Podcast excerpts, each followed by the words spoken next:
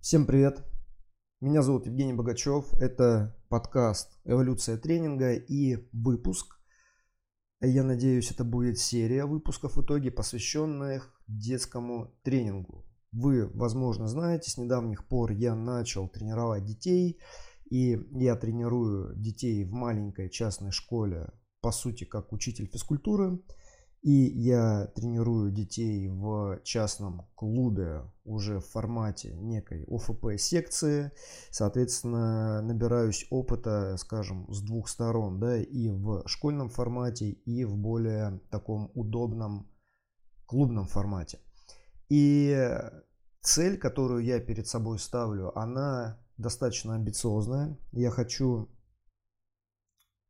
сформулировать, создать некую методику тренировок, которая будет учитывать биологическую зрелость детей на разных этапах и в соответствии с этим позволять выстраивать по-разному тренировочный процесс, так чтобы мы могли достигать и сбалансированного физического развития, начиная от сенсорных систем и продолжая дальше опорно-двигательным аппаратом, ну и на самом деле всеми системами в целом чтобы и закладывать фундамент физической подготовленности на будущее, и формировать двигательную грамотность, чтобы ребенок, а в дальнейшем взрослый, мог самостоятельно, ну, собственно, когда взрослым, наверное, уже станет, да, э, организовывать тренировочный процесс и как минимум, как минимум уметь следить за собственным организмом, знать, как сбалансировать физическую нагрузку хотя бы вот в общих чертах, да, когда нужно обратиться к тренеру, когда нужно обращать внимание на дискомфорт, там, скажем, в мышцах, или не нужно обращать внимание, или когда надо обращать внимание на боль в суставах, ну, короче, все то, что связано с физической грамотностью, да. Вот, еще раз, методика, которая позволяет вот это, с одной стороны, нам достигнуть, и с другой стороны, привить ребенку на всю жизнь э, любовь к двигательной активности, умение получать удовольствие от физического вот этого тяжелого труда, да, это то, чего, как мы знаем, многим взрослым не хватает, как, которые воспринимают фитнес или физическую нагрузку как некое зло, может быть необходимое, чтобы выглядеть лучше, но по большей части неприятное.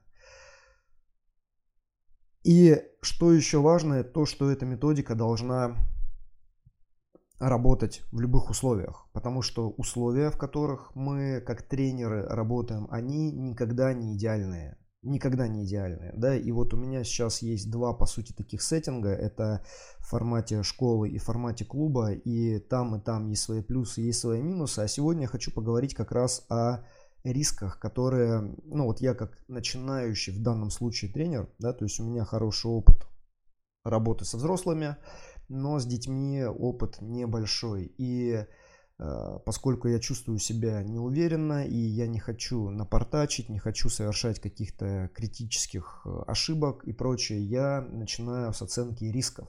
То есть что против меня? Вот смотрите, я вам сказал, моя цель. Она достаточно амбициозная. На текущий момент я не уверен, что я справлюсь, что это мое и что вообще это достижимо. Да? Я себе отвел некий срок для того, чтобы как раз понять, буду я дальше в этом направлении копать или, или отступлюсь. А, ну вот, по-честному.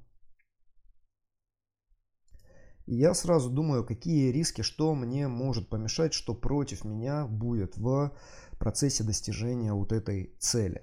И такому отношению к рискам меня научила на самом деле организация соревнователь, соревнований по кроссфиту. Вот когда я работал в Гераклеоне, и одной из моих функций было участие в организации турниров, и мы делали их очень много, и мы сделали я уж сейчас не помню, больше 10 общероссийских турниров и несколько десятков турниров меньшего уровня. Их было прям много. И по массовости это были такие, ну, очень разные, да, турниры от там десятка человек до нескольких сотен человек. И мы делали турниры в России, мы делали турниры в Европе, организовывали там на ну, в Европе в том числе, да, проводя инструктажи на английском языке и обучая судей там, когда они тоже на английском языке, не будучи носителями, судили. Короче, к чему я это говорю? К тому, что мы делали сложные проекты, организовывали. И вот эти сложные проекты научили меня тому, что никогда нельзя надеяться на то, что все будет хорошо, потому что не будет. Не будет. И всегда нужно пытаться понять, что пойдет не так. Никогда нельзя полностью предотвратить все риски, никогда нельзя полностью предусмотреть все. Но чем лучше ты сможешь предусмотреть, вот что может пойти не так на этапе заданий, когда, там, скажем, какой инвентарь может выйти из строя внезапно, а, чего может не оказаться в наличии, что по судейству может быть с точки зрения легкости, сложности стандартов, где судьи могут затупить, где атлеты могут затупить, где риск травматизма для атлетов и прочее, прочее, прочее. То есть, когда ты все вот, вот эти моменты пытаешься продумать, итог получается гораздо лучше, чем если ты просто надеешься, что все пройдет хорошо. И на первых турнирах, первые турниры мы организовывали там в 2010 году, в 2011, в 2012. А, вот тогда мы надеялись, что все пройдет классно и все будут довольны. И это как раз научило тому, что не надо так делать. Так вот, здесь я с детскими тренировками еще более параноидально к этим рискам отношусь, потому что здесь много всего. Здесь и потенциальные риски для здоровья детей, которых я ни в коем случае не хочу создать. Здесь и риски долгосрочные. То есть, если я вот по незнанию, да, по э, своему какому-то недостатку опыта выступлю тем человеком, который отвратит детей от двигательной активности не сможет, не, не просто не сможет привить любовь, да, а наоборот вызовет отвращение в итоге. Потому что я знаю таких взрослых, у которых был опыт занятий спортом, иногда профессионально, иногда нет, походы в какие-то секции, и вот они вот этот опыт вспоминают как крайне негативный, и, собственно, вот именно тот опыт и какой-то конкретный тренер стали причиной того, что они не любят тренироваться. Им не нравится тренироваться, тренировки для них это что-то противное. Так вот, э, поэтому я, собственно, здесь так параноидально к этому всему и подхожу. И я выделяю для себя 6 групп рисков. Первый риск это или групп, группы рисков. Да? Первая группа это та, которая связана со мной, та, которая может исходить от меня как тренера. Э, следующая групп, группа рисков, она связана с социальными аспектами, то есть внутри групповые межличностные взаимоотношения между детьми. Третья группа риска, связанная с программой тренировок, с программой каждой конкретной тренировки и с методологией в целом, да, с тем, как выстраивать тренировочный, тренировочный процесс на длинной дистанции. Четвертая группа риски, связанные с оборудованием и инвентарем. Пятая группа риски, связанные с условиями окружающей среды. Шестая группа – это риски, связанные с разнообразными внетренировочными факторами. Давайте по порядку пройдемся, я про каждый из них скажу. Значит, первый, еще раз, это риски, которые связаны с тренером. И здесь э, ну, самое очевидное, это просто или ограниченность знаний, или ограниченность опыта. Причем ну вот мой, опять же, опыт работы со взрослыми, да, он подсказывает, что вот это ограниченное знание, насколько бы ты квалифицированным ни был, ограниченность будет сохраняться. Ты границы раздвигаешь со временем, и тем не менее границы всегда есть. И важно хотя бы это осознавать хотя бы это осознавать для того, чтобы не придавать своим решениям какой-то характер, знаете, вот этой абсолютности, когда тренер начинает играть в такого чуть ли не там а, бога тренировочного процесса, что он все абсолютно знает и так далее. Это неправильно, это может привести к как раз негативным каким-то явлениям. С другой стороны, если мы понимаем, что знания и опыт ограничены, мы знания непрерывно стараемся расширять, опыт стараемся расширять и углублять, и при этом ведем себя настороженно и при этом перестраховываемся и, в общем, стараемся учесть как можно больше возможных ошибок. Здесь же не просто ограниченность знаний и опыта, но здесь еще и потенциальное когнитивное искажение. Это их много, это когнитивное искажение, подтверждение, когда человек склонен э, находить в окружающем мире подтверждение своей уже имеющейся позиции. Да? Это и искажение авторитета, если мы выбираем какого-то специалиста вот как авторитета для нас, как истину в последней инстанции, и начинаем необдуманно, без критического осмысливания использовать все, что вот этот человек нам говорит, мы тоже себя ставим, соответственно, в такую позицию не очень стабильную, скажем так. Вот, но здесь же еще и риски эмоционального, эмоционального выгорания и накопленной усталости. Например, я сейчас провожу эти тренировки, для меня это как некое хобби, да, то есть это не та тема, на которой я зарабатываю. Вот, при этом, естественно, я пытаюсь относиться к этому максимально профессионально. И на текущий момент детские тренировки для меня это самое сложное, что я выполняю, потому что требует от меня максимальной концентрации и несет в себе максимум неопределенности для меня. И это реально тяжело. И поэтому вот этот момент с эмоциональным выгоранием, да, с усталостью, это реальность, во-первых. А дальше еще и мотивация, то есть зачем мы это делаем. И одно дело, к примеру, я вам сказал, зачем я это делаю сейчас. И э, я вам также сказал, что я не обязательно продолжу это делать, если пойму, что не справлюсь вот с некой амбициозной задачей, которую перед собой поставил. Но если это тренер, который э, занимается постоянно детским тренингом. Если это учитель физической культуры, то там еще и момент возникает с мотивацией финансовой, денежной, и либо она достаточная, либо нет. И дальше, э, ну то есть это денежная мотивация, но она не может быть единственной, да, потому что если она единственная, это сто процентов, вот мне кажется, не выйдет.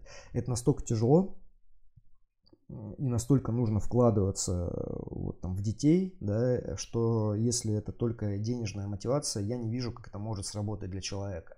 То есть ему реально должно быть интересно и реально должна стоять какая-то большая идея. Ну вот как я вначале сформулировал, мне кажется, это большая идея, достойная того, чтобы э, выкладываться и впахивать. Вот, но я как бы никому не навязываю это.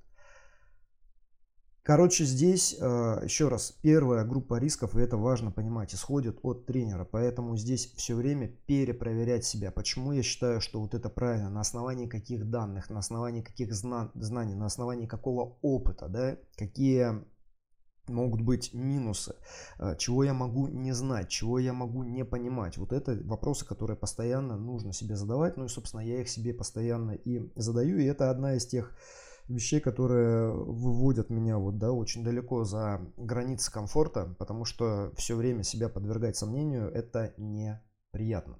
Но это надо делать. Вторая группа это рисков, да, это то, что связано с межличностными взаимодействиями. И тут что важно, вот ребята приходят, допустим, в зале такого нет. Когда в зале приходят дети на тренировку, они да, они в зале знакомятся, но в принципе они вне зала могут и не общаться. Да? Некоторые из них приходят, там, скажем, друзья, там, подружки, вот, но по большей части это разнородная группа. В школе по-другому, они проводят много времени друг с другом, они приходят на тренировку, на занятия по физической культуре и э, приносят с собой какие-то межличностные конфликты там, между мальчиками, приносят с собой какие-то зачатки романтических отношений, вот там есть парочки, и, например, у меня есть одна группа, это первый, второй класс, и вторая группа, это третий, четвертый класс. И вот третий, четвертый класс, там уже есть какие-то вот эти парочки, которые э, я недавно увидел, начинают иногда и выяснять что-то прямо на тренировке между собой, там какие-то обиды, какие-то эти взглядики, потом они мирятся, это все происходит в процессе того, как мы выполняем эти задания. В общем, это некие отягчающие обстоятельства, да, где группа мало того, что она разнородная по э, календарному возрасту. Первое, календарный возраст разнородный. Это не так еще серьезно. Она разнородная по биологическому возрасту, да, по биологической зрелости. То есть в рамках первого-второго класса есть очень разные дети, которые, которые или вот плохо координированы, у них ничего не получается. И есть те, кто прям уже для своего возраста очень хорошо координированы и э, выполняют упражнения четко и, и так далее. Есть разница между теми, кто ходит на секции, к примеру, есть дети, которые ходят куда-нибудь на борьбу, на единоборство, там, карате, на гимнастику, и они опять же, очень сильно выделяются относительно тех детей, которые не занимаются по уровню дисциплины, по уровню координации и прочее. А, вот эта разница, да, разница по тому, как они темперамент, как они управляют вниманием, опять-таки колоссальная разнородность в рамках группы есть, колоссальная разнородность. То есть, к примеру, первый, второй классы более дисциплинированы, чем третий, четвертый, но и в рамках, допустим, там первого, второго класса есть те дети, которые вот они тебя слушают, ты можешь им что-то объяснить и так далее, то есть они могут на тебе сконцентрировать внимание, и есть те, кто не могут это сделать. Ну, по каким-то причинам. Это может быть гиперактивность, это может быть какие-то когнитивные, особенности когнитивных процессов, да, это может быть, что просто некоторые из них прям, ну, совсем маленькие еще. Но, в общем, это есть. И это риски того, что ты не сможешь объяснить правила там, игры, которую им даешь, или правила упражнения, или дать обратную связь, или ты должен думать о том, какие слова используешь для выдачи обратной связи.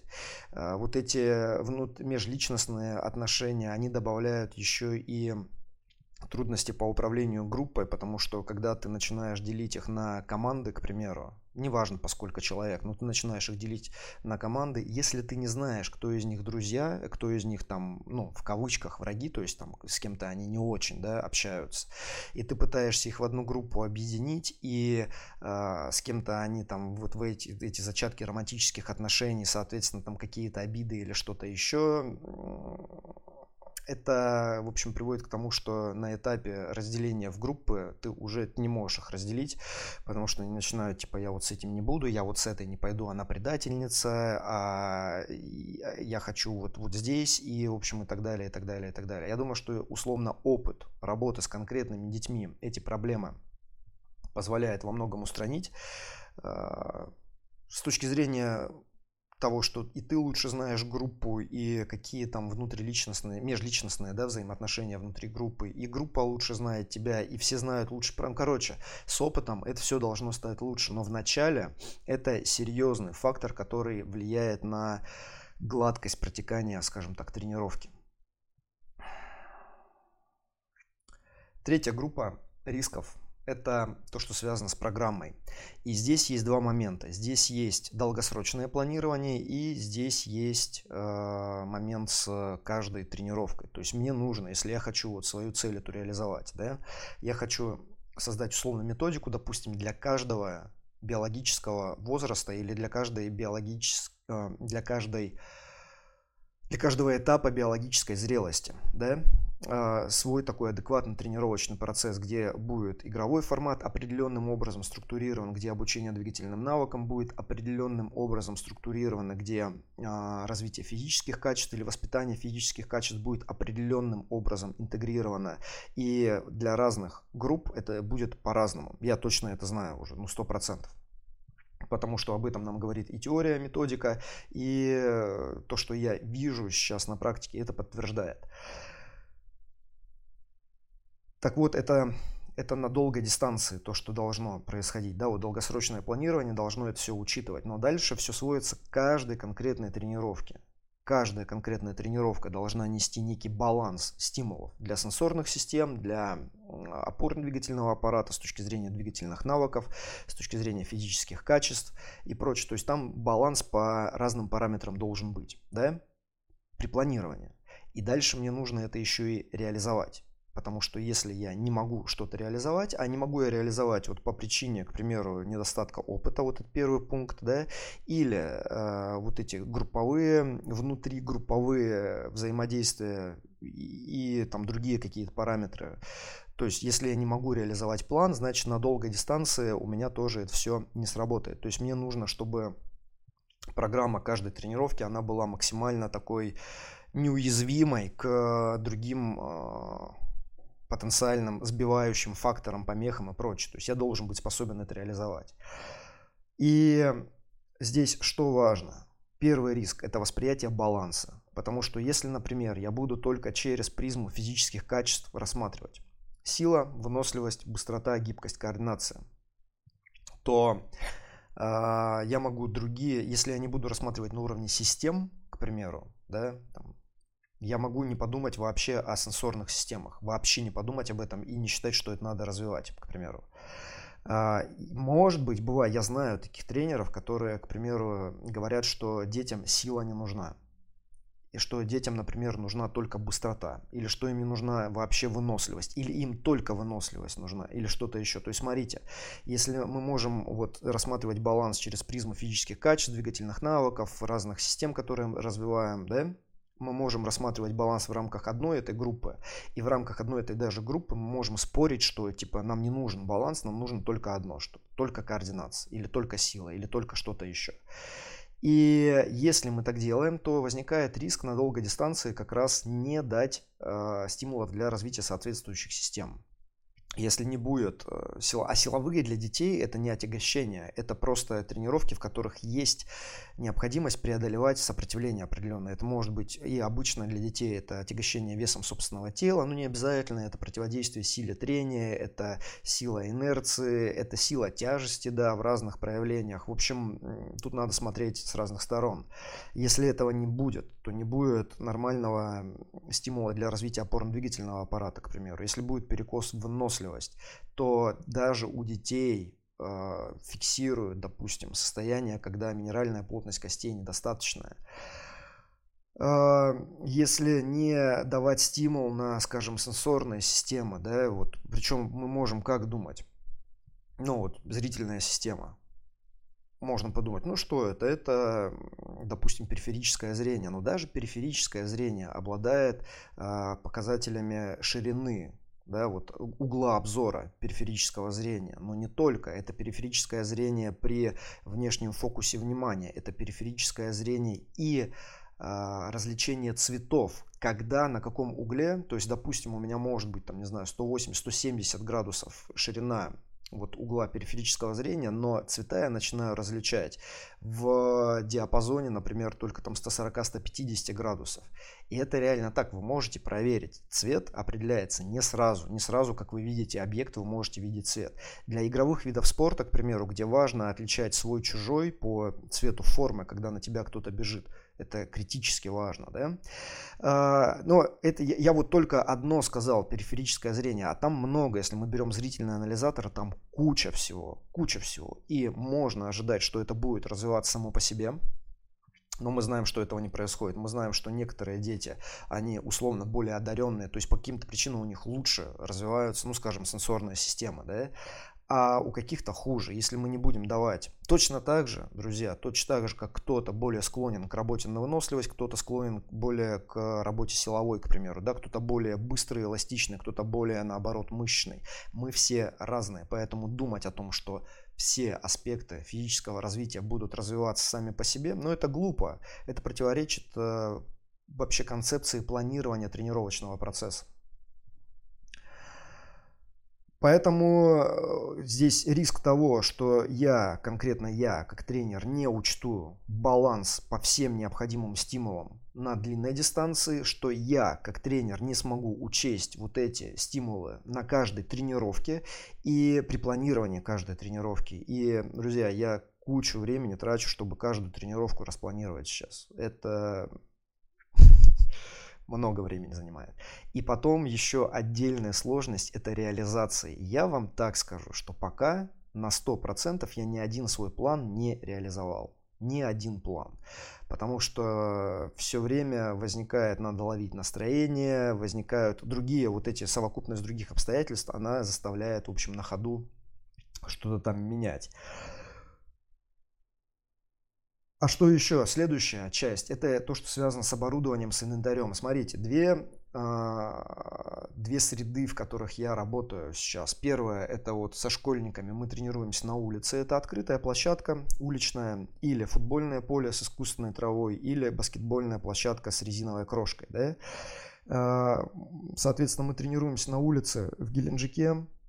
Здесь в целом климат мягкий, южный, но а, все равно зимой, например, это дожди, это потенциально ветер, здесь бывает дует нордост, сильный ветер. И когда возникают а, ну, это другое, это то, что связано с окружающей средой, суть с инвентарем. То есть у меня уличная площадка, на которой есть только на самом деле пространство. Я приношу с собой инвентарь, конусы, мячики, всякие там э, поролоновые батоны, такие, ну, цилиндры, да, типа нудлов для плавания и разные там веревки, скакалки, что-то еще. То есть то, что мне нужно, я приношу с собой, и мы это используем. Но инвентарь ограничен тем, что у меня есть в наличии. Вот, и, э, собственно, и все. То есть, если я ничего не приношу, то у нас просто открытое пространство, на котором, ну, условно, можно бегать, ползать, прыгать и так далее. В зале получается по-другому. В зале у меня есть все, что... Ну, то есть в зале у меня мало пространства, да, потому что зал небольшой. Но у меня есть там какие-то гантели, гири, у меня есть мидболы, но мидболы не всех весов, то есть начиная с 3 килограмм, соответственно, для самых маленьких это слишком тяжело и, и так далее. В общем, в одном случае у меня нет вообще почти никакого инвентаря, кроме того, что я приношу с собой. В другом случае у меня много разного инвентаря, но нет пространства. Если я хочу баланса по физическим качествам, по двигательным навыкам, по сенсорным системам, то мне необходимо, чтобы ну, в идеале, в идеале, да, и существенное пространство, где можно бегать, прыгать, бросать мячи, пинать мячи, что-то еще, и доступ к снарядам для того, чтобы организовать какой-то там силовой тренинг для более старших, там, ну и так далее, да, это в идеале, а на практике получается вот, вот так. И тут же я сразу думаю о чем? Если это оборудование в зале, то оно несет потенциальные риски, допустим, с детьми. Риск занятия с отягощениями, он заключается не в том, что отягощение может как-то негативно повлиять на рост. Да? Такого нет. Но из-за того, что дети не очень координированы, есть высокий риск того, что они просто уронят что-то на себя, уронят на ногу там, и так далее. Поэтому снаряды, которые мы используем, должны быть по большей части мягкими, как сэндбэги, медболы, мягкие гири, если они есть и прочее а диски металлические, гири, гантели и штанги, они несут вот, вот такой риск. Поэтому это всегда это не значит, что нельзя использовать. Это значит, что нужно очень аккуратно это использовать. В то же время, если это улица, то там, еще раз, у меня большое пространство, где я могу бегать, но, соответственно, если резина или искусственная трава сырая, они становятся очень скользкими. Соответственно, это риск падений. На траве падение само по себе не страшно, контакт да, с травой не страшен, но э, поскальзывание вот это несет риск травмы для соединительных тканей, например, тех же коленных суставов или голеностопов. Падение на баскетбольной площадке, где резина и резиновая крошка, она жесткая такая, она грубая, несет в себе риски еще и травматизации кожных поверхностей. И Дальше, к примеру, если я использую мечи, если я использую мечи для того, чтобы там дриблинг отрабатывать, ведение, работу ногами, пасы, удары ногами по мячу и прочее, то, соответственно, окей, подойдут вообще любые, да, лишь бы они были не слишком тяжелые, вот, и, и достаточного размера, чтобы дети по ним попадали. Если я хочу играть в какие-то варианты вышибал, вот что-то такое, мне нужно, чтобы мячи были мягкие, потому что у меня большая часть, допустим, в школе, среди школьников большая часть девочек. Если девочки будут воспринимать игру как опасную, они не будут участвовать. Ну и на самом деле, если я понимаю, что кто-нибудь из там парней и прочее может бросить мяч, бросить в лицо и э, вызвать какую-то там травму, я просто не дам такую игру в принципе. Поэтому, к примеру, я себе э, взял, э, вот есть такие игрушки сквиши, которые, они очень мягкие, из какой-то пены. Типа они идут как антистресс, их можно нажимать, они держат форму и прочее. И мы, если нам нужно что-то бросать руками, мы через площадку, неважно, там друг в друга или избегая, короче, неважно, на точность, если это броски, да, давайте вот так, то это броски вот, вот таких предметов, где риск того, что если вот он попадет по лицу или куда-то еще, он отсутствует, ничего не произойдет. Она это мягкая, совершенно безопасная такая игрушка. И если я думаю о том, к примеру, как они будут прыгать, выполнять прыжки через какую-то планку, да, соответственно, эта планка может ли упасть, можно ли за нее зацепиться и упасть. И прочее. То есть каждый инвентарь, каждый элемент инвентаря, который мы используем, я его провожу через призму того, можно ли себе повредить, когда ты с ним взаимодействуешь, можно ли э, травмироваться с помощью этого инвентаря, как это обойти, можно ли просто испугаться чего-то, потому что если только ребенок боится что-то делать, все, все оно не сработает. То есть мы любую игру, да, любое задание планируем через призму вот этой вот воспринимаемой ребенком компетентности, чтобы он э, или она чувствовали, что они могут это сделать, и они реально могли, и тогда им становится интересно. Но это другой разговор. Так вот, э, значит, все, независимо от того, там в зале, к примеру, я сразу смотрю, что со столбами, что со стойками, с крюками, обо что можно зацепиться, как можно споткнуться и куда можно улететь. И ну, максимально, соответственно, вот это все предусмотреть, убрать то, что является лишним, то, что является какими-то выступающими предметами и прочее. Если это тяжелый инвентарь, то спустить с полки для них, чтобы они сами не снимали э, ничего и снизить риск того, что что-то упадет и упадет на ногу. И, в общем, ну, вот, вот эти моменты, их обязательно критически важно учитывать. И если не уверены, да, что какой-то инвентарь сработает так, как надо, ну, просто не использовать, сделать что-то другое. Следующая группа рисков, то, что связано с окружающей средой. Вот, ну и здесь два момента, или не два. Значит, первый из них это вот если мы тренируемся на улице, это погода. Я уже об этом сказал. Пока что сейчас вот была зима и весна, и, соответственно, это было или холодно, или ветер, или дождь, и многие занятия мы просто отменяли а дальше будет жарко. И у детей хуже теплообмен, чем у взрослых, и, э, соответственно, там важнее контролировать, вот, чтобы они не перегревались. И там это будет критически важно, да, в зале все проще. Но есть еще один момент, который связан с управлением вниманием детьми, потому что со школьниками ситуация такая, что у них не было физических э, упражнений, не было структурированных тренировок никогда. А у них были, то, что вот у этой школы конкретно, у них были прогулки, да, то есть они в это время выходили на игровую площадку и просто играли, кто во что. Кто-то в футбол, кто-то лазил по горкам, там, кто-то на качелях качался, кто-то с куклами играл. Вот, и сейчас мы ввели вот эти занятия, и для них это новое, и кому-то нравится, а кому-то не очень нравится. Соответственно, мне нужно их увлечь да, нужно вот тем, что я предлагаю, увлечь их. С одной стороны. С другой стороны, мы находимся по-прежнему рядом с э, игровой площадкой, рядом с турниками, рядом с качелями этими и так далее. И когда я нахожусь на улице, я не могу изолировать их в каком-то пространстве и отсечь лишние стимулы. И я конкурирую вот со всем вот этим богатством стимулом за, стимулов за внимание детей. То есть там шумно, там кто-то, мы на баскетбольной площадке, кто-то рядом играет в футбол или наоборот, да, мы, соответственно, э, ну, короче, вот, вот это, это реальная сложность. Это реальная сложность, которую, ну, как некая задача, это надо учитывать. И опять-таки у меня учет этого отнимает тоже какое-то количество сил и энергии. В зале этой проблемы практически не существует в зале ограниченное пространство, и, соответственно, там все более предсказуемо для детей, там нет никаких новых внезапных стимулов и прочее, да, поэтому там управлять вниманием гораздо-гораздо проще, на порядок проще, на порядок, то есть это прям несравнимо. Вот, и если есть еще, ну, бывают залы разные, да, может быть более яркая какая-то расцветка, большее количество людей на тренировке, я имею в виду в зале присутствовать может быть какое-то количество взрослых, разные возраста и прочее. Вот, и тогда это будет добавлять, конечно, сложности, но вот в том варианте, в котором у нас тренировки проходят, это, в общем, одна группа, и там кто-то может быть в зале, еще пара-тройка человек, которые тренируются персонально, взрослые, но они не шумят, они не перетягивают на себя внимание, поэтому в этом проблемы никакой нет. А, это надо учитывать. То есть вот эти параметры связаны с температурой, с влажностью и прочие характеристики окружающей среды. И плюс то количество стимулов, да, которые на себя могут оттягивать внимание. Потому что у детей и так э, способность концентрировать внимание, она сниженная в силу того, насколько развита нервная система.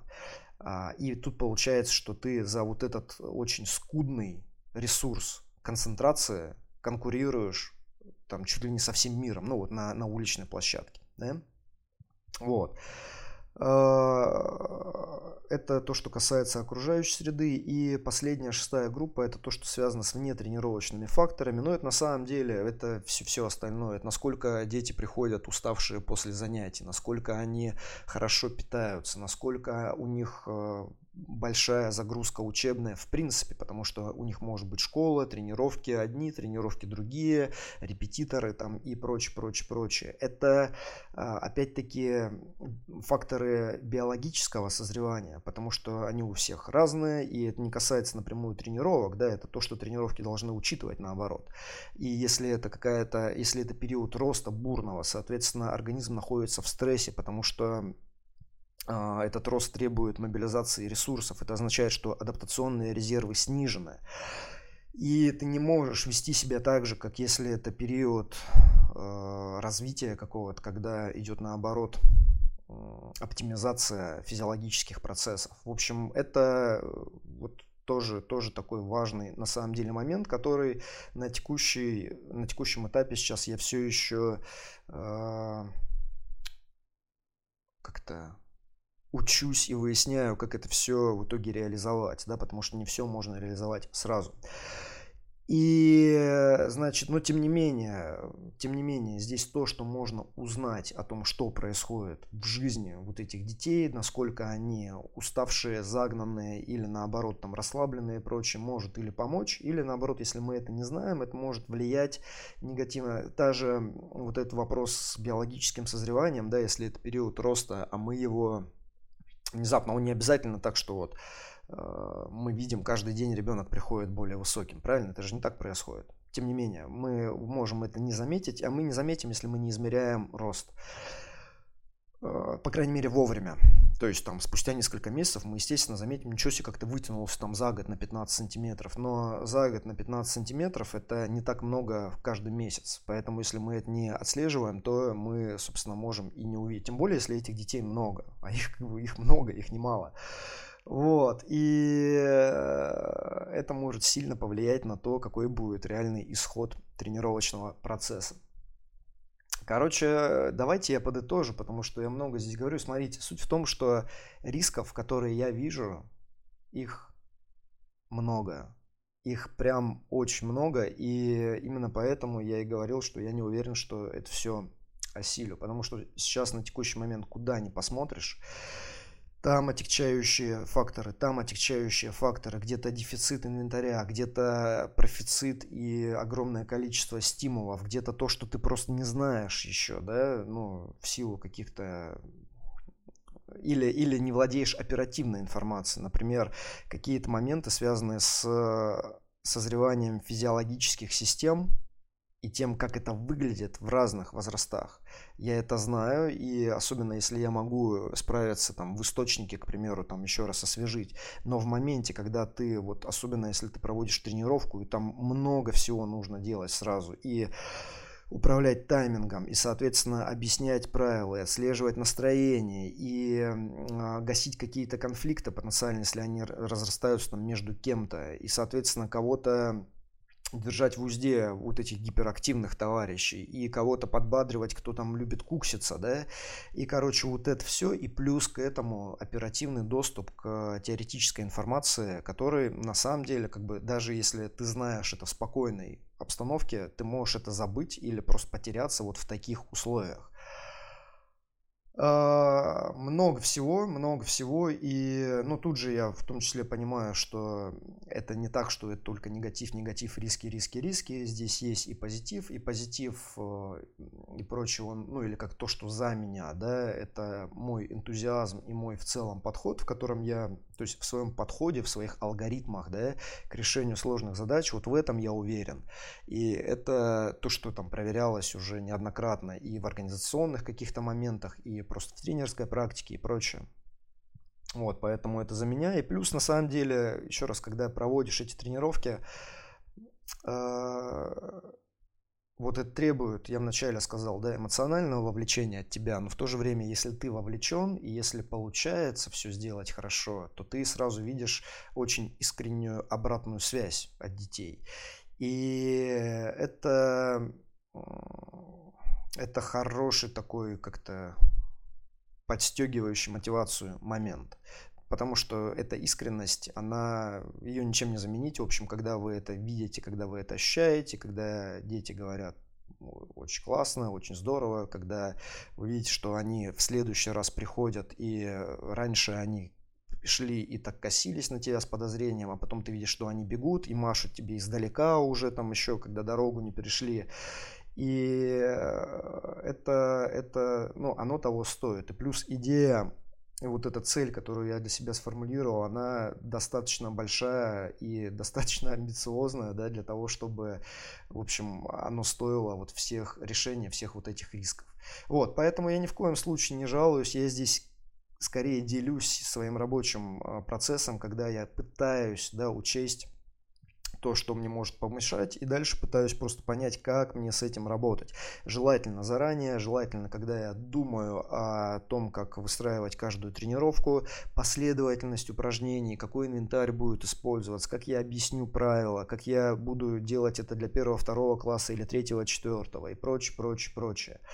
И те из вас, кто ну, допустим, в моей находятся ситуации, тоже только начинают, да, или собираются начать.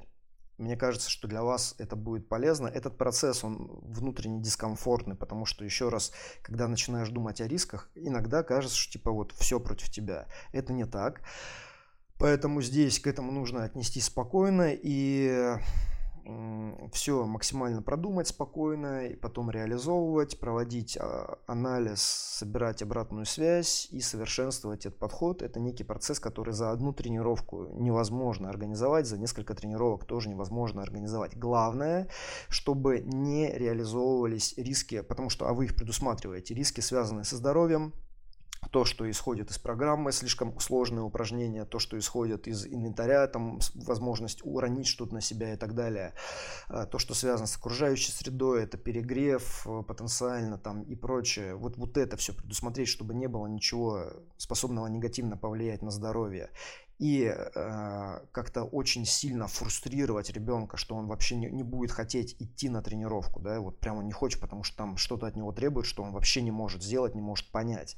Вот этого избежать а, создать атмосферу, в которой дети хотят двигаться, получают удовольствие от движения в идеале не бояться ошибаться, это сложно, но вот как бы я к этому все равно тоже иду и приучаю их, да, что надо пробовать, и главное пробовать, и главное настойчивость, и ошибаться это нормально, и то, что вы не умеете, у вас не получается, это нормально, но со следующим, каждым следующим разом все будет становиться лучше. Создать, короче, вот эту атмосферу, которую условно можно назвать атмосферой роста и сохраняя ее, дальше совершенствовать методические подходы, допиливать баланс, э, потому что сейчас может быть у меня, к примеру, на улице, да, я ограничен с тем, как, э, сколько у меня жимовых упражнений, там каких-нибудь отжиманий и прочее. Я не всегда могу сделать отжимания в упоре лежа, потому что я почти никогда не могу сделать, потому что если это баскетбольная площадка, у девочек болят ладошки, они в принципе не хотят, не умеют, да, и даже, ну, и мы делаем какие-нибудь там планки, вот что-то такое, но даже нахождение в планке в упоре лежа, оно доставляет дискомфорт. А, и я ограничен тем, как выстраивать уровень, вот чтобы облегчить, например, как в зале я могу поставить гриф на стойке на какую-то высоту, да, чтобы им было легко, чтобы они могли легко сделать там 5, 8, 10 повторений. На улице я так сделать не могу. Турники мы пока не доходим до них, потому что рядом с ними разнообразные тренажеры, вот эти уличные, и там все время суета, и там так много всего, и я просто боюсь за ними не уследить, потому что если их много, их там приходит до, ну вот максимум было 17 человек, например, а, невозможно уследить за всеми, потому что ты должен смотреть, что они делают на турнике, чтобы там никто не упал, страховать и прочее, да, вот, но ты не видишь того, что кто у тебя за спиной там залез куда-то еще. И, в общем, туда я не иду пока. И понимаю, что какие-то моменты пока провисают, но при условии, что я дальше как-то это все решу, пока я себе прощаю то, что у меня отсутствует, допустим, баланс в рамках тренировки одной с точки зрения там, разных двигательных навыков. То есть, если я сначала сконцентрирован на создании вот этой атмосферы, на завоевании доверия и прочее, прочее, прочее, да, э, вот, вот это первая задача. Дальше мы решаем вопрос баланса. В зале, например, я сразу выстраиваю вопрос баланса, хотя там другой момент, там не хватает пространства, чтобы бегать, ну, как бы неважно, все равно мы бегаем. То есть, есть, есть что можно делать. Там я с точки зрения баланса сразу уже по-другому подхожу. Вот, в общем, э, короче, что я хотел сказать, это то, что риски продумывать надо, и их много, да, и э, обязательно, обязательно о них думать, но при этом не отчаиваться и просто спокойно их прорабатывать, расставить приоритеты, создать безопасные условия с точки зрения организма, безопасные условия с точки зрения психики ребенка и его статуса в группе и прочее. Это первый приоритет, и дальше все остальное по мере того, как э, нарастает опыт и э, в конкретных условиях, да, э, это все, соответственно, совершенствовать и модифицировать. Вот я на текущий момент это вижу так, не исхожу из позиции какого-то эксперта, я вам уже об этом говорил, я в данном случае являюсь начинающим, да, и вот я вам э, рассказываю свой условно-мыслительный процесс, свои сомнения и свои а, соображения. Надеюсь, что это будет полезно. На этом на сегодня все. Всем спасибо за внимание.